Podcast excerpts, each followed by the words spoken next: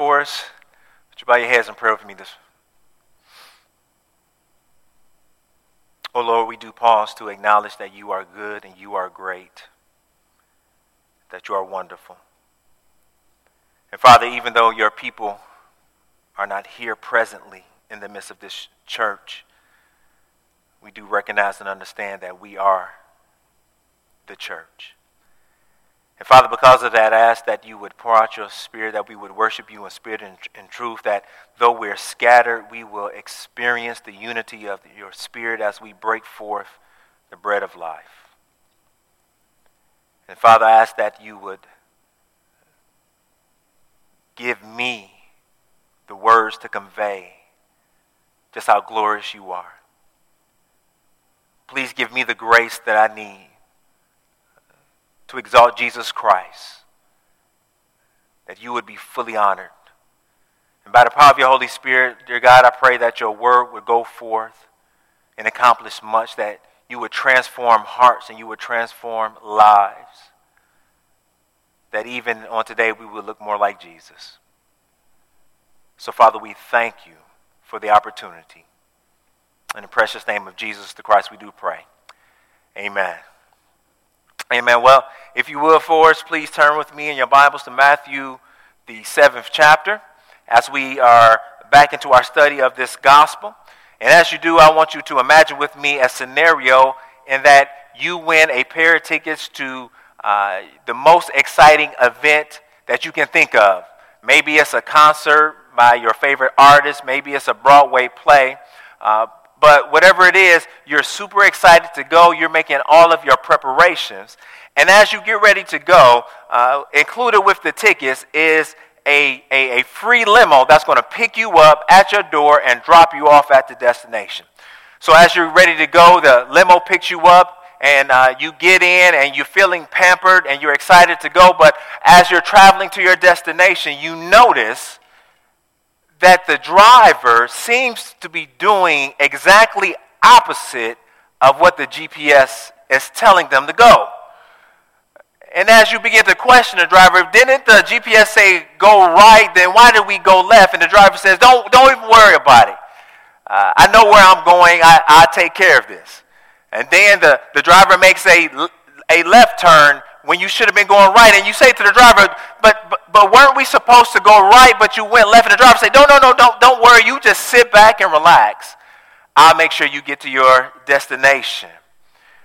Well, after four hours of meandering through the city, you eventually find yourself arriving at a dark and dingy abandoned warehouse.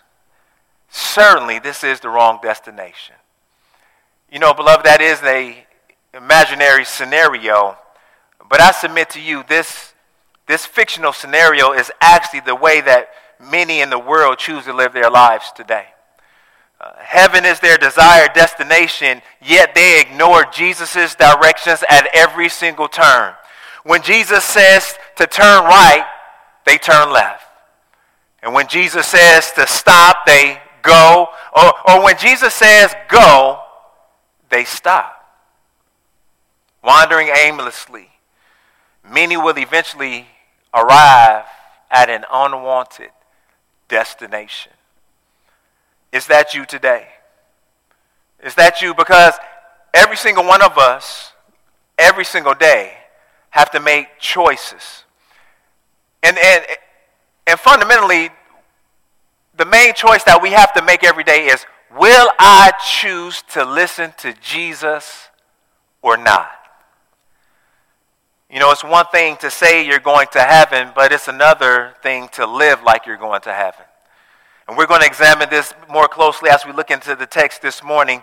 So, Matthew, the seventh chapter, here we will begin with verse 13, and we're just reading two verses on today. So, again, in honor of the reading of God's word, if you would be so kind to, uh, to stand with me in your homes, but Matthew, the seventh chapter, verses 13 and 14. And the Word of God reads as such Enter by the narrow gate, for the gate is wide and the way is easy that leads to destruction. And those who enter by it are many. For the gate is narrow and the way is hard that leads to life, and those who find it are few. May the Lord blessing to the reading of his word. See here, uh, this the Sermon of the Mount, which uh, extends through chapters 5, 6, and here in, in 7. Uh, it actually concludes with the words of Jesus in verse 12, where he says, So whatever you wish that others would do to you, do also to them, for this is the law and prophets. See, a- after that, Jesus, he's completing his sermon. And, and what he does now is actually begin to wrap things up, but, Eh, but he, he, he wraps it up in the sense that there's application that needs to take place. And throughout the last verses of this chapter, you can hear this eschatological urgency out of Jesus. Because leaping off the pages in these last verses of chapter 7 is this theme of how you respond to Jesus determines your destiny. How will you respond to Jesus' words? How, you, how will you respond to his words in the Sermon on the Mount we've been walking through? How, how will you respond to the Word of God? Because these are Jesus' words. How you respond to God in his Word, how you respond to Jesus determines your destiny. And the big idea I want us to zero in on today is simply when it comes to your life, direction determines destination. Your direction in life determines your destination.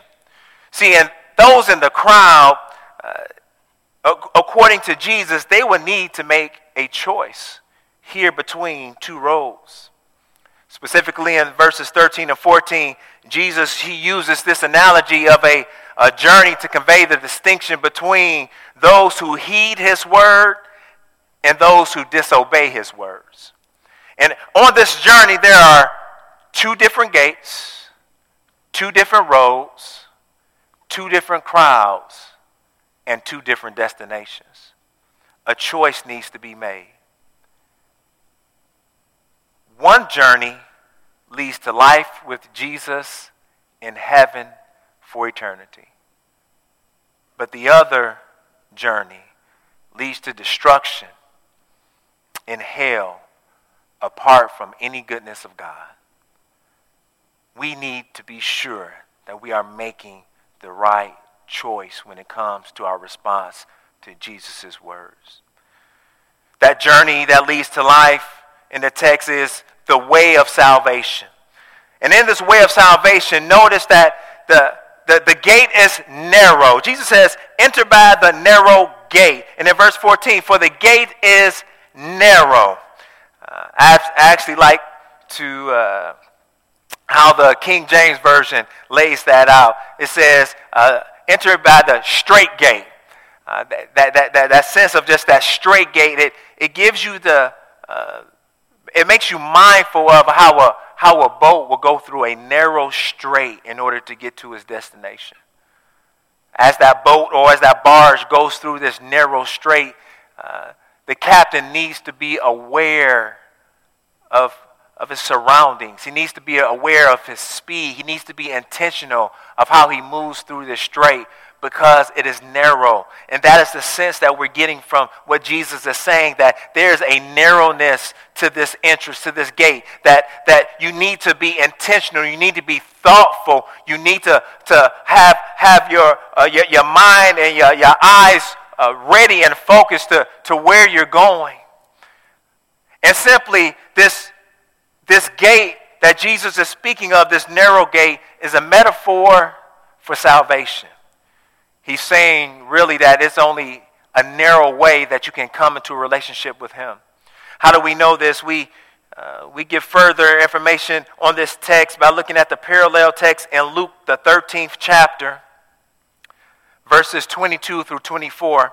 Luke, the 13th chapter, verses 22 through 24, they read, uh, He went on this way through towns and villages teaching and journeying towards Jerusalem. And someone said to him, Here it is, Lord, will those who are saved be few? He's talking about salvation. And notice how Jesus responds. And he said to them, Strive to enter through the narrow door. For many, I tell you, will seek to enter and will not be able. See, Jesus is using this metaphor of a narrow gate to signify when someone comes into a uh, intentional salvific relationship with Him. When someone confesses their sins and surrenders their life to Jesus. This is the narrow gate. And the reason why this gate is narrow is because it, it, it requires obedient surrender to Jesus and Jesus alone. We're not surrendering our, our, lives to our family. We're not surrendering our lives to our friends. We are surrendering our lives in obedience to Jesus Christ alone. That's why it's a narrow gate, because only through him can we enter into salvation. And, and, and notice, because it's a narrow gate, we can't come through this gate any way we want to. Think about it. To come through this gate, Jesus says that our righteousness must exceed that of the scribes and the Pharisees. What Jesus has been talking about, uh, the scribes and the Pharisees, the relig- religious leaders of the day, that they had an external and outward sense of piety, of righteousness. They, they wanted to look good in front of everybody else, but when it really came to who they were, they were so sinful on the inside. And Jesus has been contrasting this external false righteousness with the true internal righteousness that only comes through a relationship with Him. This is why this is a narrow gate, because Jesus is defining the standards. And beloved, to come through this gate, you have to fulfill the law. And how do we feel fulfill the law? Jesus said himself, if we love God and love neighbor, that is the fulfillment of the law and prophets. We have to have a heart that has been so transformed that we, we don't just outwardly love God and we don't just outwardly love our neighbor. We don't just outwardly uh, act like we're, we're holy or act like we love church and we don't outwardly act like we love the people in the church. But no, but inwardly we have a deep love for God and we have a deep love for his people. It, it does not mean we're perfect in this expression of love, but yet it's there. This is why this is a narrow gate. This gate is it's not like a funnel. When you think about pouring oil in your car and you use a funnel, uh, the funnel is it's wide at the top, but it begins to go smaller in order to, to get in. And, and, and we can think about this gate like that sometimes, but it's not like that. If anything, this narrow gate is more like a turnstile where there is only entrance for one person at a time. It's so narrow uh, one uh, author puts it like this this, this word narrow, it gives the uh, metaphorical connotations of, of being cramped, confined, distressed, or troubled. It's this tight door that only you and you alone can get through. Beloved, that means that you can't get through this door because your mama went through this door. You can't get through this door because your daddy went through this door. You can't go through this door because you know of somebody in the church who's been through this door before. Uh, only you can get through this door by yourself. And because it's a tight squeeze, there's no room for you to bring along your worldly baggage. That means that we can't just come into the kingdom of God uh, acting how we've acted before, thinking how we've thought before, being who we have been all our lives. Something needs to change. As you are going through life, we, each one of us, because of our sinfulness, we pick up this sinful baggage and we put it on our backs and we put it on our shoulders and we, we, we hang it around our legs. But Jesus is saying, if you are going to come into my kingdom by this narrow gate, you got to let some of that baggage go, beloved. So before you come to Jesus through this narrow gate, we got to let some things go. Uh, there may be a relationship that you need to let go. There may, may be some type of pet sin in your own life you need to let go. Maybe it's your, uh, the way you talk to people, you need to let that go. The way you uh, love people, you don't love them well, you need to let that go. It, uh, we, we need to let go of our sinfulness in order to enter through this gate. But notice that this gate is it's not only narrow, but the way is hard. And Jesus is, is laying out for us, he's, he's saying that we need to count the cost and understand that the Christian life is not the easy life. I don't know about you, but when you are truly trying to serve the Lord, that seems the time uh, most likely for hell to break loose in your life. It's when we're trying to be obedient to God's word and do things according to his desire. It's when things seem to go wrong. See, this, this gospel that Jesus is preaching is not this prosperity gospel that you just add Jesus to your life and everything is going to be okay. You, you just add Jesus to your life and everything is going to be great now. That is not true. When you fully surrender to Jesus Christ, things will get hard because Satan will continue to come for you. And because our flesh has so loved sin for so long, the, the residual effect of that sin in our life still wants what it, want, what it wants. That's why we must have the Holy Spirit continue to be at work in our own life. Uh, this, this is the hard way because the way of salvation requires discipline and it requires perseverance. We have to be focused, we have to be intentional. But also notice about this, this, this role that the crowd is small. He says that only few find it. And the reality is the Christian life, if lived according to Christ, is actually pretty unpopular. Many people don't, don't want to be a Christian because they think it's a boring life. They think if they become a Christian that one on one like them anymore or uh, it's just not any fun. But according to the world standards, those reasons come up. But according to God's standards, the Christian way of life doesn't need a whole lot of people around you because you are living for an audience of one Jesus Christ, our King. So when we think about the few coming in, you can, you can think about it kind of like a, a narrow hiking trail, how you're hiking up a mountain, but the, the, the trail is wide enough for you to go uh, by yourself, but it's this single file line that's heading up the mountain, that's climbing. You may have a lot of people with you, but yet it's still one by one by one. The way of Christ is unpopular. But even though it's unpopular, look at the reward. Because the reward of this narrow gate, the reward of this hard way, the reward of this the small crowd is the fact that this way leads to life. We get to experience true eternal life with Jesus Christ because the Christian journey is completely set apart.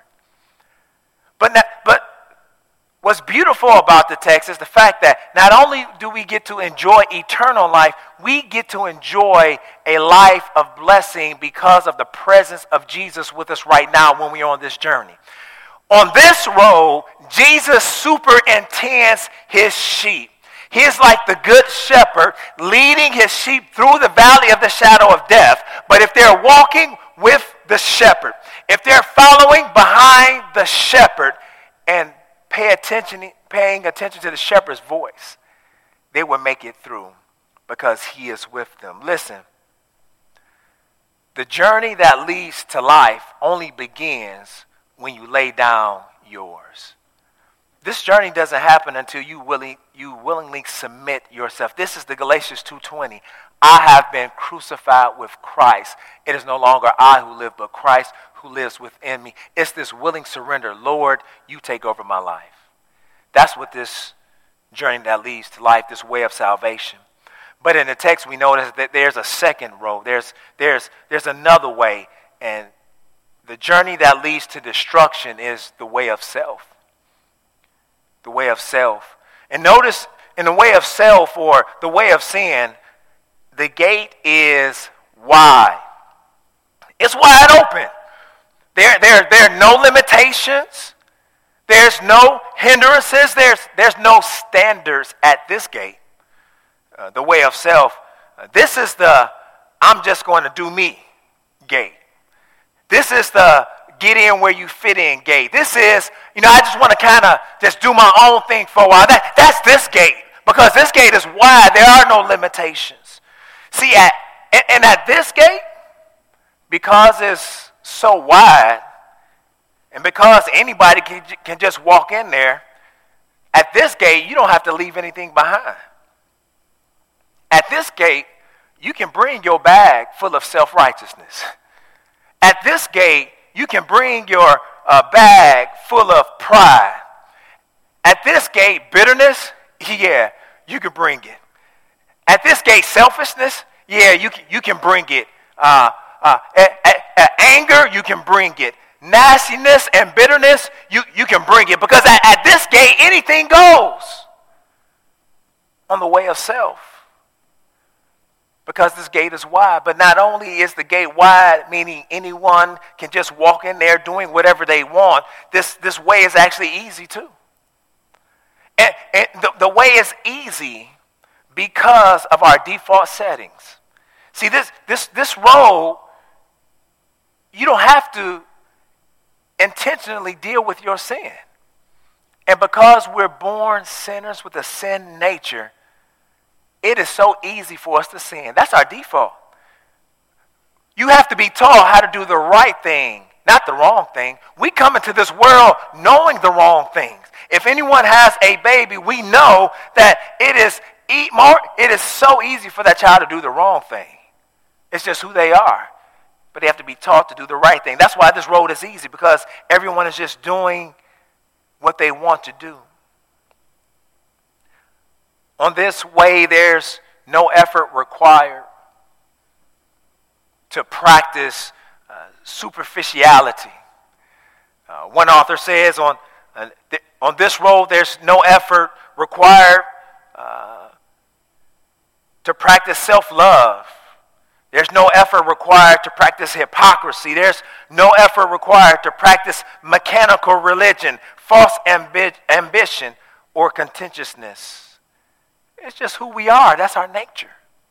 That's why it's so easy. And, and this easy road, see, this, this is the comfortable road. This is the, I really don't really, I, I really don't want to work hard. Uh, I, I just kind of want to roll out of bed and go about my day. I don't want to plan. I just want to, I just want to exist. That's this role. But we have to be mindful that though this easy way encourages aimlessness, you're just kind of wandering wa- around. Uh, aimlessness is a direction. It's a direction on the easy road. What else about this road? We see that the crowd is large in this road. For he says, and uh, for the gate is wide and the way is easy that leads to destruction, and those who enter by it are many. And that, that's just, just honestly saying that uh, the way of sin is more popular. Think about all of the commercials that you're watching on TV. Think about the television shows. It seems like everyone is just sinning and it's the cool thing to do. It doesn't bother anyone. As a matter of fact, the more sin you find yourself in, uh, in some circles, you're even more popular. Just think about your social media. Uh, uh people are off the hook and the, the, the, crazier it is, the, the more ridiculous their life, the more sinful it seems like the more likes they have, the more viewers they have, the more followers they have. Because sin is popular here in this world. But you know what? This wide gate, this easy way, and this large crowd have the destination of destruction. Because ultimately, a life lived only for yourself is a life filled with sin, which separates you from the holy, from, from the holy and righteous God who sits in heaven. As a matter of fact, Proverbs 16:25 speaks to this, this way that, that, that we want to go in our own life, where it says, There's a way that seems right to a man, but its end is the way to death. Whenever you're living for your own pleasure and for your own purposes, whenever you're just living to satisfy yourself and you're not thinking about anyone else, you have ultimately replaced the God of the universe with yourself and you have become God. And now you expect everyone to satisfy you and you expect uh, you to be satisfied in yourself all day. You know, this, this way of self, this is the way of the uncommitted. This is the way that, that many find themselves in. They, they, they're not pro God or anti God. They're, they're not for church or really against church. It's just kind of, hey, everybody, you could just do your thing. But that is a, a committed way. That is committed to yourself. Um, because just like a, a court appointed attorney, if you don't make your own decision, one will be made for you. And when you don't make a decision, your default will always lead you away from God. Beloved, I ask you this morning, what are you waiting for? There's nothing or no one better than Jesus. Nothing or no one better than Jesus will come your way. Why are you still uncommitted to the King of Kings and the Lord of Lords? This way of self is synonymous with the way of sin. This is what Jesus is laying out for us today. So the question from that this text raises again, uh, this, this, this seventh chapter is about how do you respond to Jesus' words? And, and the way that we need to respond this morning is to ask ourselves, I ask you, what road are you on? Are you on the way of salvation? Or are you on the way of self? This morning, I, I, I just want to ask you a few diagnostic questions to help you to, to consider and to really think about what road you may be on this morning. Because ultimately, what road you on will determine your eternal destination. You may be on the, the way of salvation if you are a repenter. If you are a repenter, someone who is able to say, Lord, I, I'm sorry for how I've sinned against you. And Lord, I'm sorry for how I've sinned against family, friends, and loved ones. See, a repenter is someone who is humble enough to admit that they are wrong. And they're willing to make it right, both vertically and horizontally. You may be on the way of salvation if you believe that Jesus really did come he really did die for your sins. He was really buried and that God raised them from the grave. If you genuinely believe that in your heart and you're trusting in that, then you may be on the way of salvation.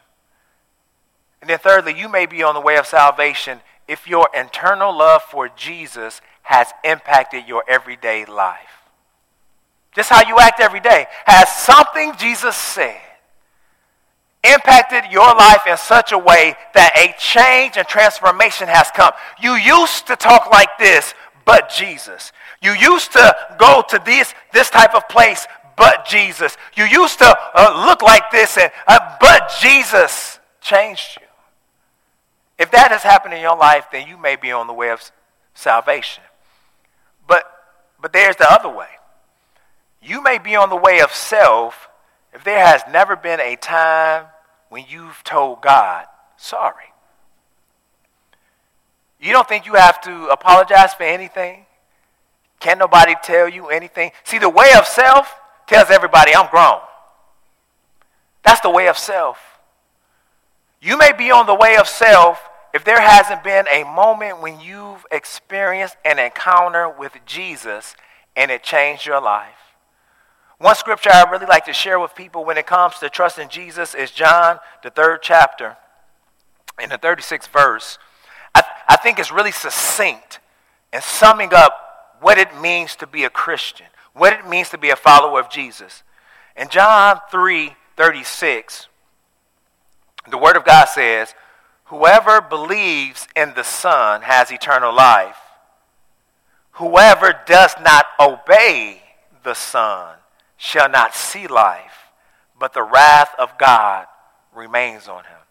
You see, Jesus equates belief with action. Jesus equates belief with a way of life. So it's one thing to say I'm a Christian, to say I'm saved, but it's another uh, thing to obey Jesus like you're saved.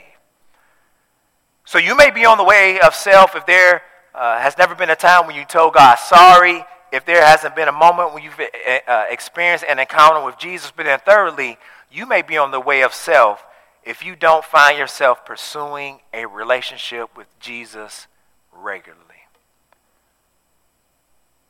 Just regularly talking to God through His Word and through prayer. If you never find yourself seeking God through prayer or through His Word, then you may be on the way of self. Because self says, I could do it, I could do it on my own. I don't need anyone to help me. I don't need God. I don't need a God to help me.